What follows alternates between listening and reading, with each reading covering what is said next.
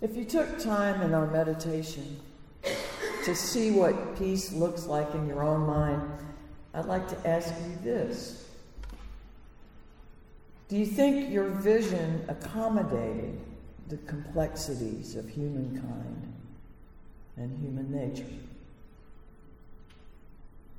Was your vision something that allowed for the uniqueness and uh, exquisite eccentricities of others?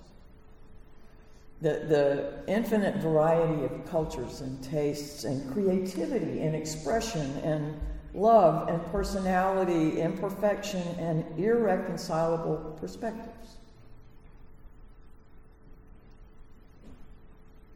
Of the more than seven and a half billion people on the planet.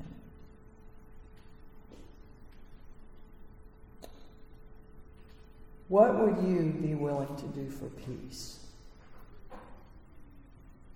What are you willing to do for peace?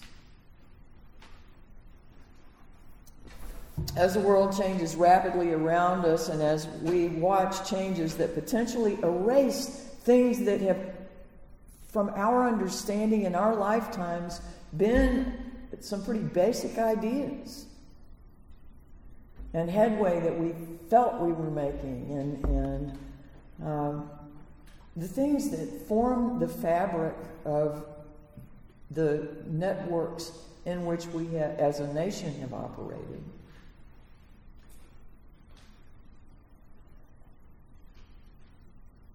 The responses that we might have to some of that stir deeply within us. Sometimes we may find that we want to lash out, whether in what, uh, whether to what we see, and whether it be in righteous indignation or what we think is righteous indignation, or just plain out old-fashioned outrage. What is your response? When you're challenged or defied.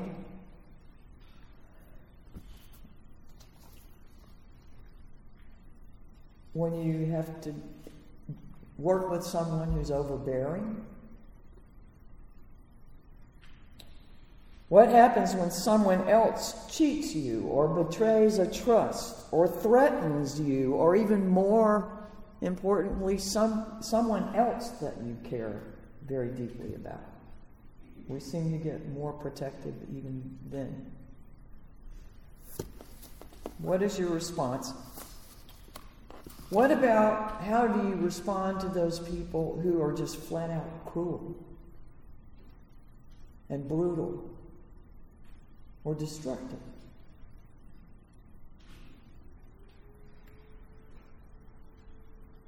I think maybe we should admit that we feel disappointment in some of those things. We feel afraid from a lot of those things. And we feel hurt.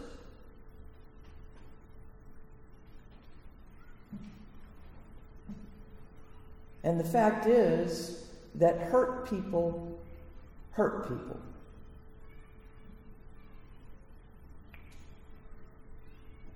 We know we are called to walk our talk.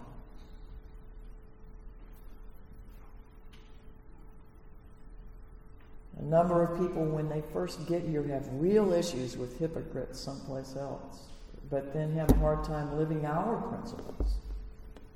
It's a tough deal.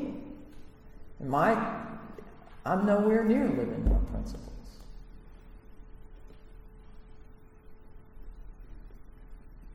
But I sure try. And I hope y'all help me learn. Anyway, if we would be people whose principal doctrine is love, and if we would be people who affirm and promote the goal of world community with peace and with liberty and with justice for all people, we have to act for justice. We cannot sit by and be the appallingly silent Good folk. Good folk. I recognize that there are people probably present and certainly in our congregation who wholeheartedly believe that peace and justice too can only be achieved through physical, material strength. I understand that the very real experiences of your life have led you either from harrowing instances, the trauma of witnessing the darker parts or the darkest parts of human behavior, or from helplessly being haunted by things that have occurred in your life, from painful circumstances beyond your control, to feel deep in your soul that the only way that there can be security is through physical strength. Now, back in the Cold War, there was an international relations theory known as stability instability paradox. And what it looked at was the idea of nuclear weapons, you know, assuring, well, mutually assured destruction. You know, and if somebody had a monopoly on nuclear weapons, then nobody was safe. And if the two big dogs in the room both had nuclear weapons, they were busy enough being afraid that the other one would use them that they would cooperate. And so, in this strength, there was some sort of security while that security was going on, there were all kinds of other proxy wars and, and encounters that took place. Uh, Korea, Vietnam, Angola, the Middle East, Nicaragua, Afghanistan, and a whole lot of leverage, leveraging to get more power in the third world.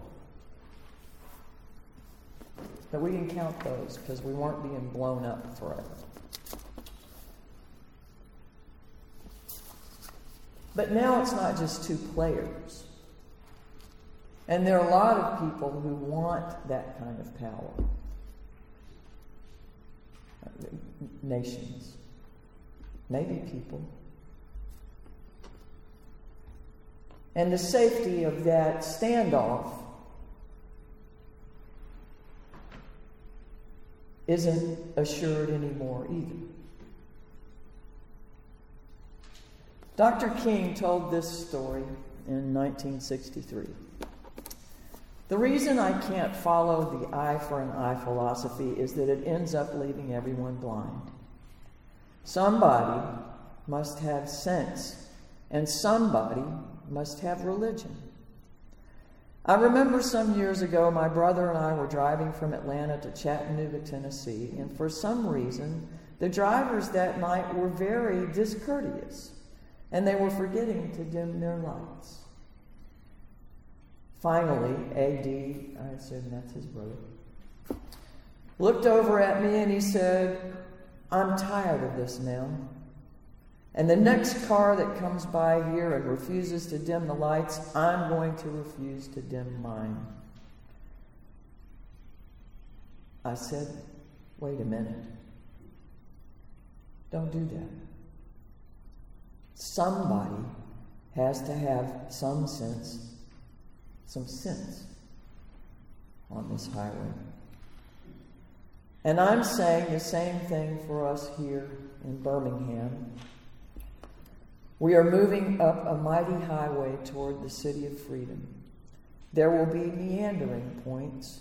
There will be curves and difficult moments, and we will be tempted to retaliate with the same kind of force that the opposition will use. But I'm going to say to you wait a minute, Birmingham, Shreveport, Louisiana, United States of America, nations of the world. Somebody's got to have some sense.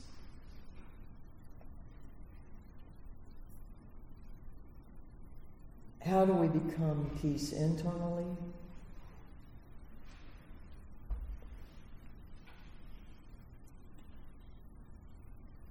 over time through our practices, I would guess. And how do we walk that out in the world? Well, there are a lot of other paradoxes that go with that.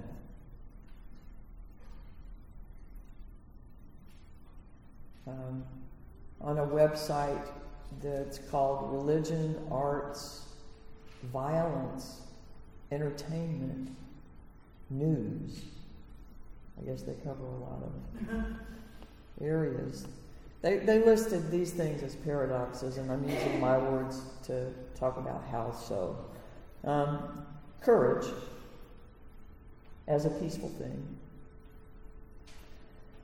Because you have to be able to tolerate the fear and insecurity versus having control of things. And even though that sounds like weakness, that's what courage looks like. Humility, which is a healthy dose of having uh, uh, self doubt. Not being so confident in your own position that you can't entertain other views or, or try to come to some sort of understanding of how people get there.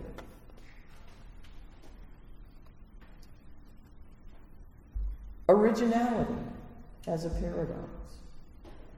Because the originality that we think might be our self indulgence can also be ways of creating new vision. leaving room for new things to come. Uh, integrity, uh, I mean, these are not exactly paradoxes, but that's what they listed. So, um, integrity, you know, the, the mea culpa versus blaming everybody else, owning our piece of it, doing what we can in this moment, in this place, with the people we are talking to, or with the papers and letters that we are receiving, or online, whether it's writing letters or making phone calls to our representatives, whether it's working like this morning in our uh, adult education class. Someone lifted up an idea that had to do with um, parole officers when people reach the end of their parole, trying to come up with a way that we might mandate instructions for them to tell the, the people getting off parole that they are now eligible to vote again. And we have systems in place that we can try to begin working on that. Doing what's in front of you, listening to where you are, and seeing what can be taken from that circumstance to change something. And blaming ourselves. Responsibility is the next one. Doing the work of peace and not thinking the other guy needs to do it. Um, in recovery programs, People from every imaginable walk of life come together and form a community. Consistently extend love to both friends and strangers. They support people that they don't know. They all coexist in peace for a very large majority of the time. And there we frequently see people and people's lives changed in truly amazing ways. And frankly, I can very easily see that the principles and ideas of 12 step programs are solid enough that they produce dramatic results, or could, in a whole lot of other places. They do any place somebody's willing to abide by them or able. And the, in those programs, there are also a whole lot of paradoxes, and these really are kind of paradoxes. From darkness comes light. You know, in the middle of the worst times in anybody's life, they can find the clearest solution. From weakness and ad- adversity comes strength. I think of Taoism, the principles of water, or Aikido, where it, you're not rigid pushing things, but moving with a flow that has direction, purpose, uh, is a part of something that's not just a drop. Bless you. We forgive to be forgiven. Let go of the baggage that falls, uh, that fills our heads. Uh, and forgiving is not forgetting.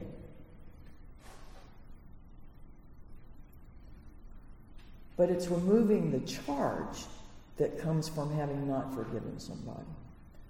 The part that winds you up and somehow cripples your capacity to be all you can be. We give away, give it away to keep it.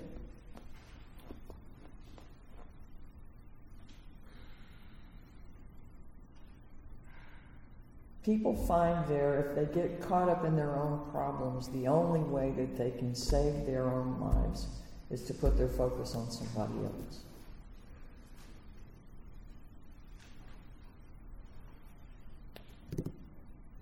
We suffer to get well. Change that changes us is hard.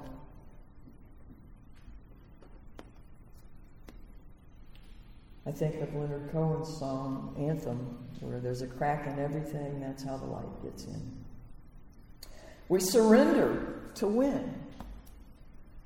That doesn't mean going into Tiananmen Square um, and standing in front of tanks all the time.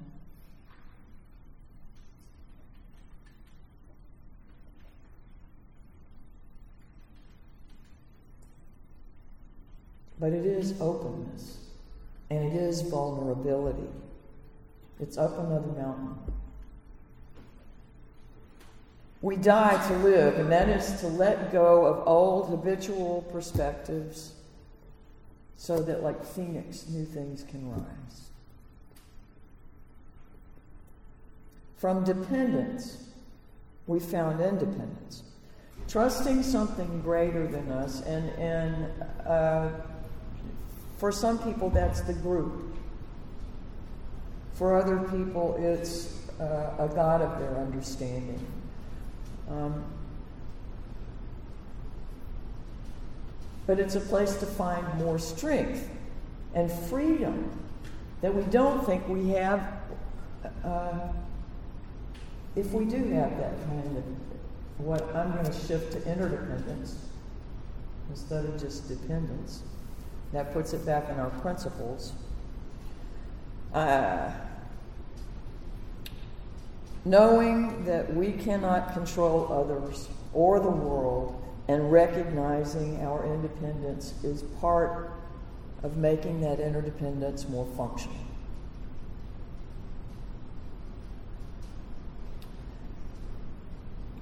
Theodore Parker who was an abolitionist and a Unitarian minister and a transcendentalist, um, is credited with being the source of a quote that Dr. King used. Dr. King said, um, The arc of the moral universe is long, but it bends toward justice. And that was rooted in his particularly Christian perspective. Theodore Parker's view was a little bit more complicated than that. He said, The arc of the moral universe is long. No, no. He said, I do not pretend to understand the moral universe. The arc is a long one. My eye reaches but little ways. I cannot calculate the curve or complete the figure by experience of sight. I can divine it by conscience. And from what I see, I am sure it bends toward justice. He's saying he couldn't understand the universe, but it, would, but it was his conscience that led him to believe that it was bending toward justice.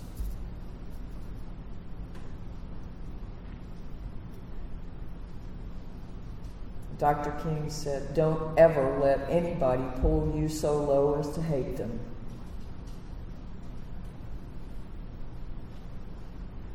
We must use the weapon of love, which is our doctrine, what we call our doctrine.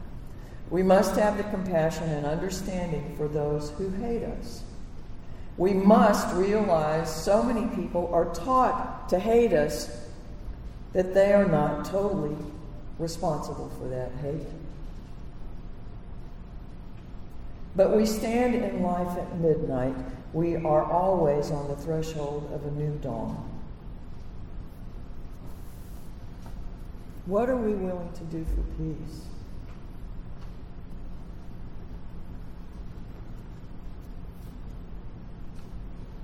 I hope you can help me learn more how to live peace. Carry it with me into the world, beyond these walls, and more deeply into this community, so that we embody the love and peace that we stand for.